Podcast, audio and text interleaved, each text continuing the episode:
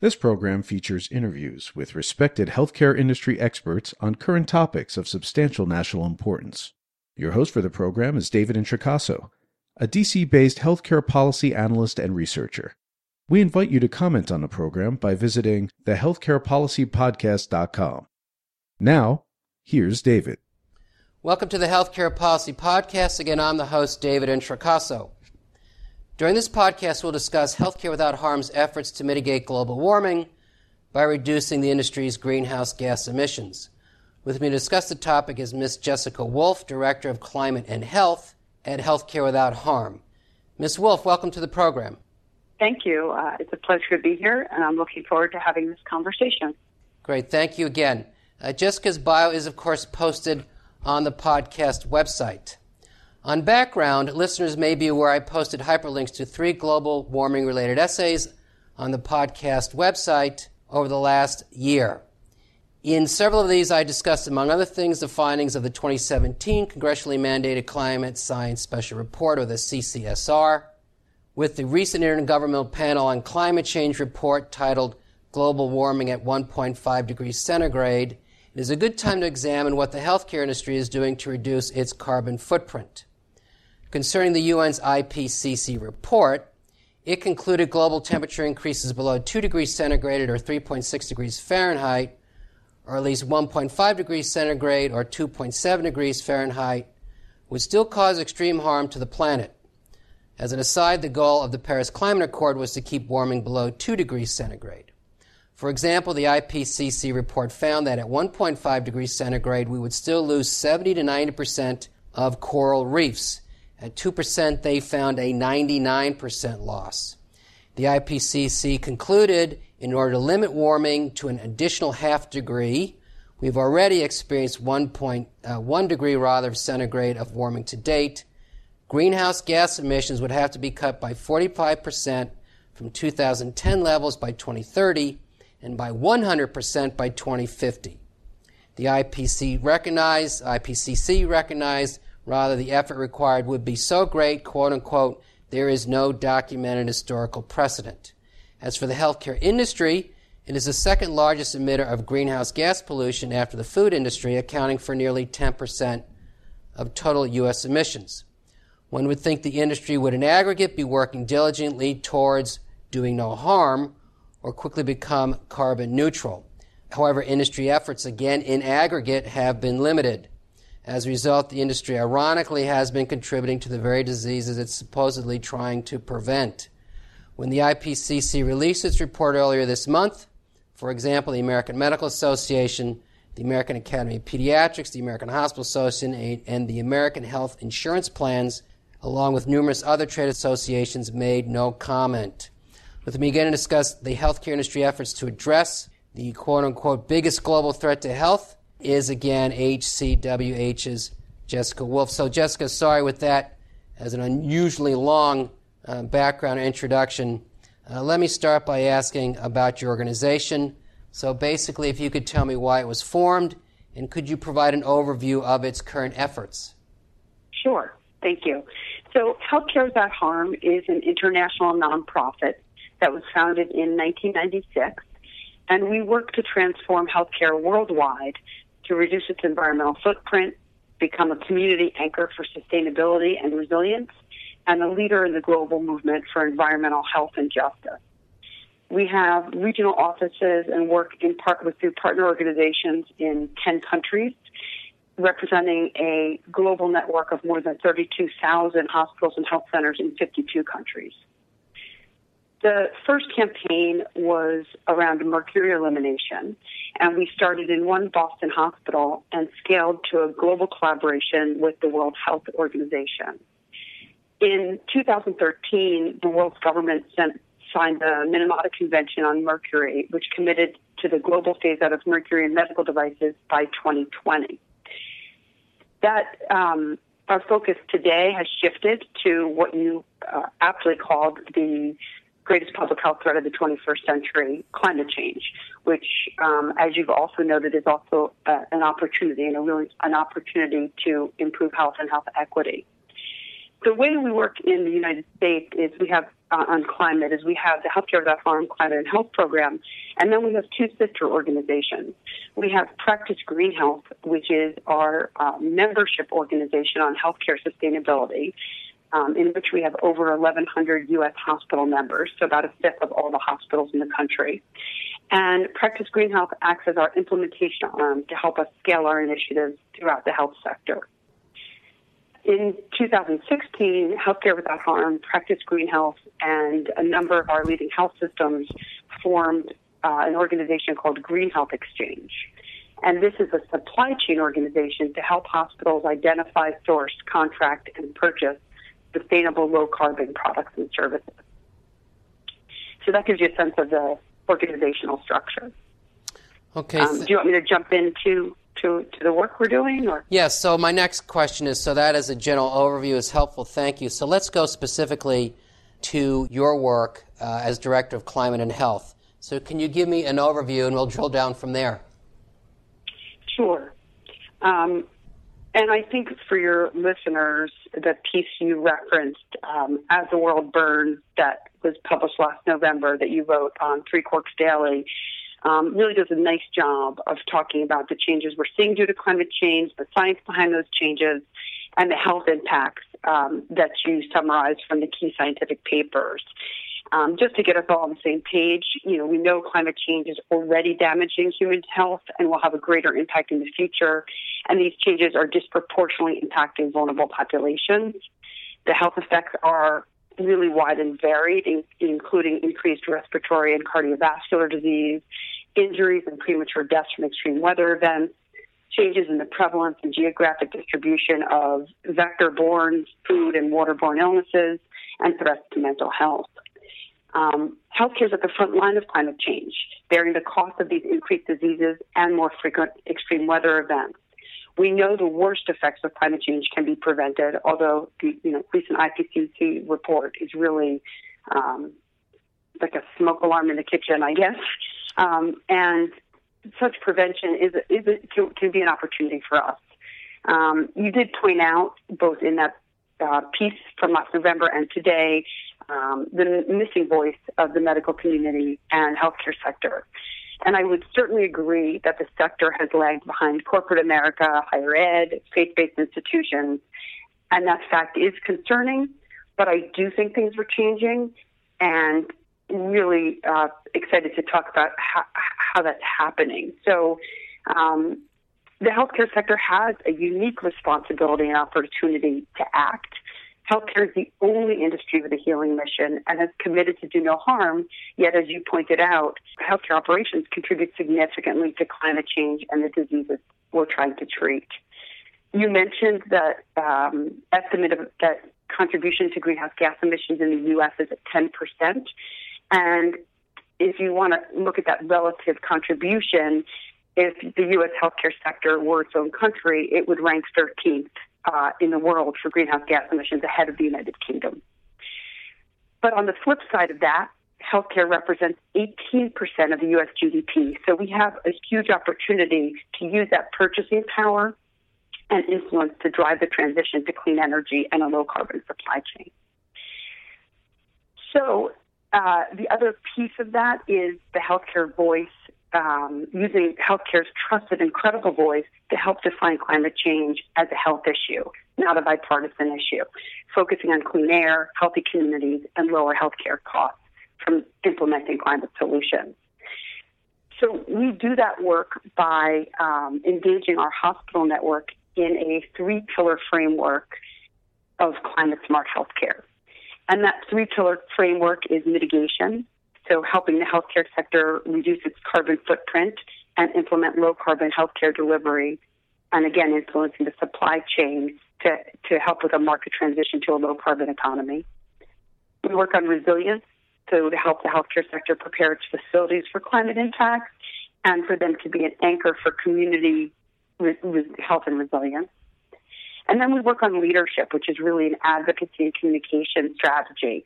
So you having healthcare institutions and healthcare professionals act as critical messengers for framing climate change as a public health threat and becoming advocates for climate smart policies at all levels of government and in healthcare organizations. Okay, thank you. That's a very helpful overview. I appreciate it. Let's let's go specifically to number one of the three, uh, mitigation, uh, and we could get to uh, the recent meeting in um, San Francisco, the Global Climate Action Summit, which actually had an affiliated event titled the Global Climate and Health Forum. And I note those that meeting uh, because there are several comments made by large uh, integrated healthcare systems about what year they expect to be carbon neutral. So I think it would be helpful if you were to highlight or profile some of the more um, dedicated uh, healthcare providers who are going to reach carbon neutral. Uh, so who are they and how are they doing it? And specifically, if you could explain exactly what's the definition of carbon neutral. It's not, for example, Kaiser, who pledges to be neutral sometime in 2020. It's not as if they're going to unplug uh, from, for example, Pacific Gas and Electric. So a definition maybe would be helpful as well. Sure. Um, so the examples I'm going to give you, I'm going to primarily draw from um, our U.S. Healthcare Climate Council, which is a leadership body of 19 health systems that we work with really as our incubator, our innovator. So we work with them to um, identify you know, innovative climate solutions and then create tools and resources to help scale them through this larger network. Okay. So you mentioned Kaiser. And, and Kaiser's got a, a two phase goal. So they've committed to carbon neutrality in 2020, and they've committed to be carbon net positive by 2025. Um, most of the goals we're seeing uh, across sectors, um, if you really dig down and, and start to understand greenhouse gas accounting, most of these goals only cover what we call scope one and scope two. So what what's in people's control, you know, so what happens, scope one includes energy that is used on site, so uh, often for um, heating and ventilation. Um, in healthcare, it, it, it includes um, fleet vehicles, it includes in healthcare anesthetic gases, it includes refrigerants. Scope two is the energy that's purchased. So that's, you know, purchased electricity or purchased um, steam for most um, companies and businesses. So most of the goals that you're seeing out there, um, they're usually only covering scope one and scope two. So scope three is a huge contributor, which is all the supply chain stuff. Um, but when so the, so Kaiser's goal for carbon neutrality and carbon net positivity is for scope one and scope two, and I think you're right. Carbon neutrality, what it means is they're going to be having to use offsets. So um, they just, for instance, entered into a deal in September where they'll be purchasing 180 megawatts of wind and solar. Um, and it's this investment, this guarantee to be the off taker of that energy that's going to allow um, that renewable installation to be built. And um, that will offset their use of the fossil fuels that they're still you know, using to power their facilities. Right. So it's it's a and trade. It's a trade off. You know, um, yeah, it's a trade off. Yes. Okay. Thank you. Um, um, and and there, this Kaiser's also um, you know doing on-site solar. So um, they they have, I think, right now about 31 megawatts of on-site solar at their hospitals. Um, what's interesting about Kaiser and what really makes them a leader in this this newer deal of the 180 megawatts really shows that. Um, this this will be enough renewable energy to power 27 of its 39 hospitals year round. But of real note is that it includes 110 megawatts of battery storage capacity. And that's going to be the nation's largest battery energy storage system. And that's the real key for hospitals is storage, which is expensive. Um, and because Kaiser Permanente is in California, they were able to work with the California Energy Commission, and they're currently actually running a pilot of a renewable energy microgrid at their uh, Richmond site. And that's really exciting work, and I think um, we, we need to see more of that type of leadership. The other uh, couple of hospitals or health systems I'd like to mention, um, because I, I want to be clear that it's not just California. We have a health system that's based in Wisconsin, Gundersen Health System. Mm-hmm. Back in 2008, back, back in 2008, they had a goal of um, reaching energy independence. They started with just conservation and energy efficiency efforts, and they reduced their energy demands by about 53%. And in that, of course, what's important for healthcare, which always has tight margins, is that reduction in energy usage resulted in cumulative financial savings of more than $11 million. Um, but in order to continue to get to energy independence, they have implemented every type of renewable energy um, wind, solar, geothermal, landfill gas, biomass. And they did it very creatively. They had a lot of partnerships, both you know, using landfill gas from a county landfill to partnering with Organic Valley on um, a wind farm to working with uh, local farmers on anaerobic digestion. So they are really such an innovative health system, and they are in the middle of the country. And I think, you know, everyone always says, "Oh, well, you could do it in California, you could do it in Massachusetts," but Gundersen is doing it in Wisconsin. Mm-hmm. Thank you. I'm glad you mentioned uh, savings because that's obviously an important and related question.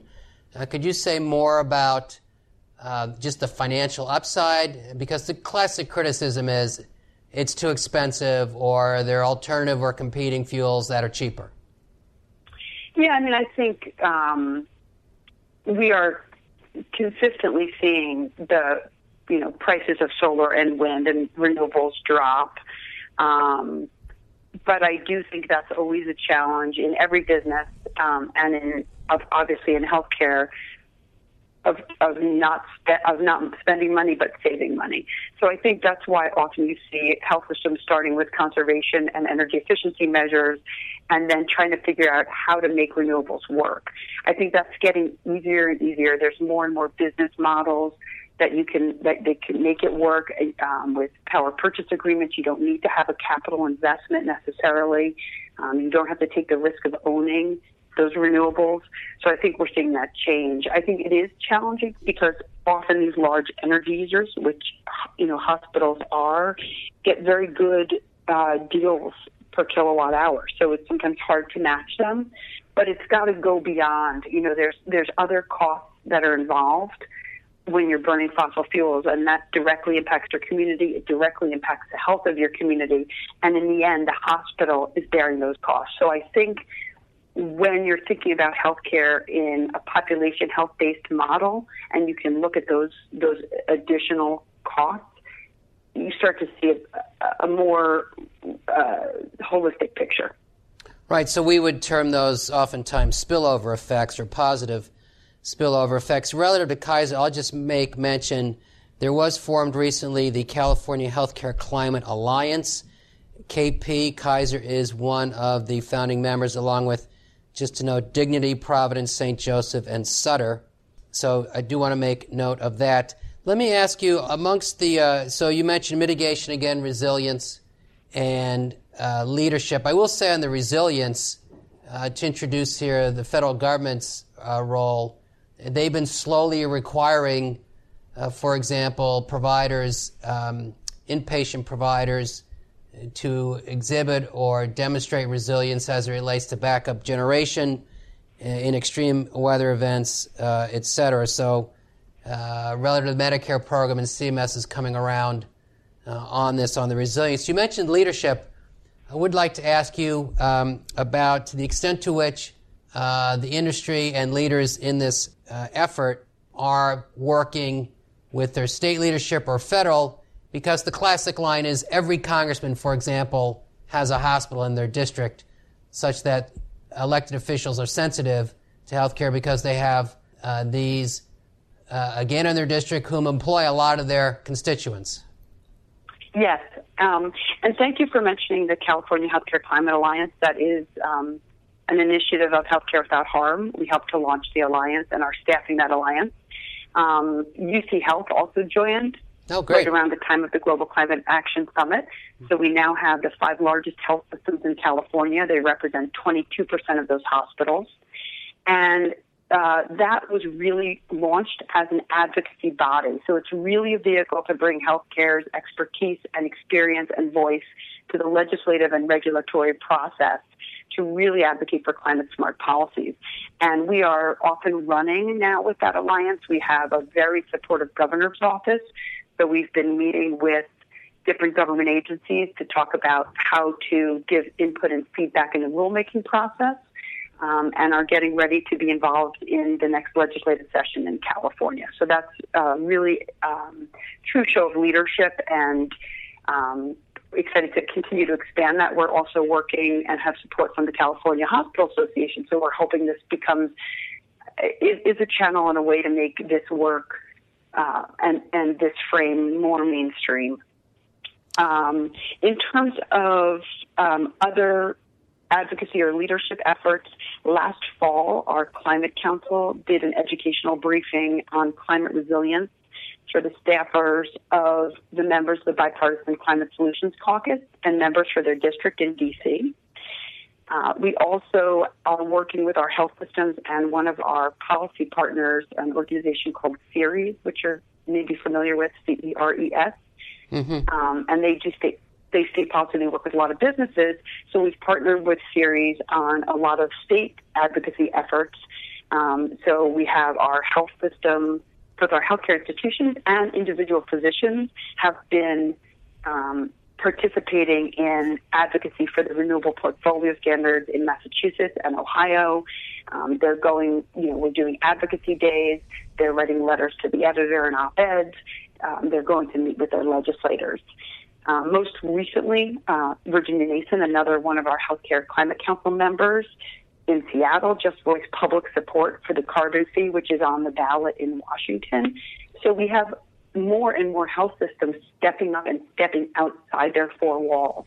And I think one of the pieces for us when we talk to our health systems about leadership is you can't do what you need to do in terms of climate smart healthcare inside your four walls without influencing and talking to the folks outside because the regulatory and policy environment greatly impact their ability to do this work um, you know, because hospitals are regulated for health and safety, they don't have as easy a time doing things. So, for instance, they may need a permit and and have to have a waiting period and pay money in order to do something like change a ballast from a fluorescent ballast to an LED ballast. That's a barrier that you know corporate America doesn't have. So we have to figure out ways to streamline the process and support healthcare in doing this work and also having their voice heard in climate action plans and regional resilience planning because very often there's a lot of talk about health, but no one's talking about healthcare and the delivery of service. Right, thank you. Um, you're right. I appreciate your mentioning on the ballot in the state of Washington is a carbon related um, initiative. Um, I did actually look up, uh, so let's hope it passes, but uh, state of Washington contributes 2.6% of the uh, U.S. GDP, but certainly it's a start.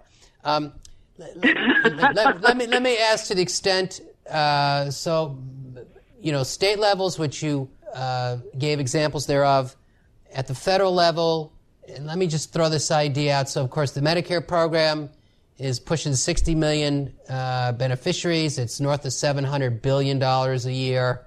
I did mention the fact that as it relates to resiliency, there are increasing regulations to require that uh, inpatient, acute, and post-acute providers demonstrate they have electrical capacity, um, generator capacity, if and when, as CMS would term, they experience an extreme and uncontrollable circumstance. Uh, but let me take that further. I mean, the obvious, an obvious next step is the extent to which uh, the federal government, since of course healthcare is highly regulated, the extent to which the federal government at some point in time requires providers, certainly the larger hospitals, over time in a stepped or staged uh, in progression, that they be uh, increasingly carbon neutral as a condition of participation. Has that been discussed, or do you have a, um, a view on that? Well, I think you should come work for us, David. um, you know, this is not an official position of healthcare without harm. Sure. But I think the idea that there would be, we certainly talked about what if reimbursement was tied to climate preparedness. Right. Because, you know, when pe- when people, when facilities are looking at their vulnerabilities, you know, depending what you have to look at how climate is changing, the risks of the floods and all those things. So most of the available information is based on historical um, data. And, and that doesn't help us going forward anymore. I mean, if you look what happened to NYU Langone in Hurricane Sandy, you know, they had an eight foot or 12 foot, whatever it was, seawall to protect their generator, but the storm went right over it. So yeah, high tide we and full moon, right? Yes, yes. yeah, yeah. Right. So you know they lost seven hundred million dollars in research alone, and and even even that number doesn't help you because how do you replace all those generations of research animals that you've bred over the years? So the, there are many costs that are not even going to be reimbursed, and I think that with resilience really points to health systems recognizing that investments now are are beneficial. And we actually put out a, paper called Safe Haven: Protecting Lives and Margins with Climate Smart Healthcare, and that's really making that resilience argument to the C-suite to really understand the benefits of preparedness and and the cost of being ill prepared. And what we do in that paper is we look at NYU Langone and the changes they've made since then. We look at uh, Texas Medical Center and how they fared in Allison back in 2001, and they did not fare well, and how beautifully they fared during Hurricane Harvey. The problem was there wasn't enough community resilience, but the you know none of those hospitals closed, or Texas, the 20, 20 odd Texas Medical Center facilities. Um, and then we have, you know, this shining star in Boston of Partners Healthcare and their Spaulding Rehab, which was built right on um, Boston Harbor, and this is where the Boston Marathon victims did their rehab just as it opened. And they built that uh, rehab building based on true predictions, and, and climate risk was part of that vulnerability assessment. So they built for sea level rise, they built for flooding, they built for all of those pieces. You know, all of those critical pieces of equipment are are elevated or on the roof or up on upper floors. And it's a real model of how to build a hospital. And if you look at the case studies partners putting out about Spaulding, they're also saving money by building a resilient building, and they're also making patients much happier. There's operable windows there. There's, you know, so God forbid what happened at Katrina and you had to get out, you can get out. Mm-hmm. Um, you know, there's a lot. There's a lot of benefits to building a green or LEED and climate resilient building across the board. Thank you. Uh, we have uh, time for really just a last question. So I'm sure you get this question in, in several ways, shapes, and forms. Uh, so I'll ask it, and that is this is the 30 second elevator speech question. So uh, you meet, speaking of C suite, you meet a chief financial officer, a CEO at an uh, inpatient facility. Uh, so they have bricks and mortar uh, and even let's say a large multi-physician practice group office. Uh, what's what would you tell them? Uh, what would I tell them? I would tell them that climate change is the greatest public health threat and the greatest public health opportunity of the 21st century. Come join us in the transition to climate smart healthcare and you will be benefiting the health of your patients, your community, and the bottom line of healthcare. Mm-hmm. Yes, exactly. In fact, I appreciate your noting this and putting this in context of population health, and particularly uh, because we do know, certainly, uh, not surprisingly, that the immediate or, or near term effects are uh, on the vulnerable. So, pregnant women, children, and the frail elderly uh, sadly always suffer the most and suffer first. Uh, so obviously, we do want to make note of that. It's very important. So, Jessica, we're at our time. I'm genuinely thankful. Uh, there are many more facets of this about which we could discuss. I think maybe we'll schedule some more time in the future and cover some of the other dimensions of this. Uh, but this is a good introduction or start, and I applaud your work and I, I wish you every success. So, thank you again. Thank you so much, David. You have just heard another edition of the Healthcare Policy Podcast hosted by David Introcaso. To comment on this program or others, to see information about upcoming interviews, to suggest a program topic, or to hear an archive program, please visit our website, thehealthcarepolicypodcast.com. Thank you for listening, and please listen again soon.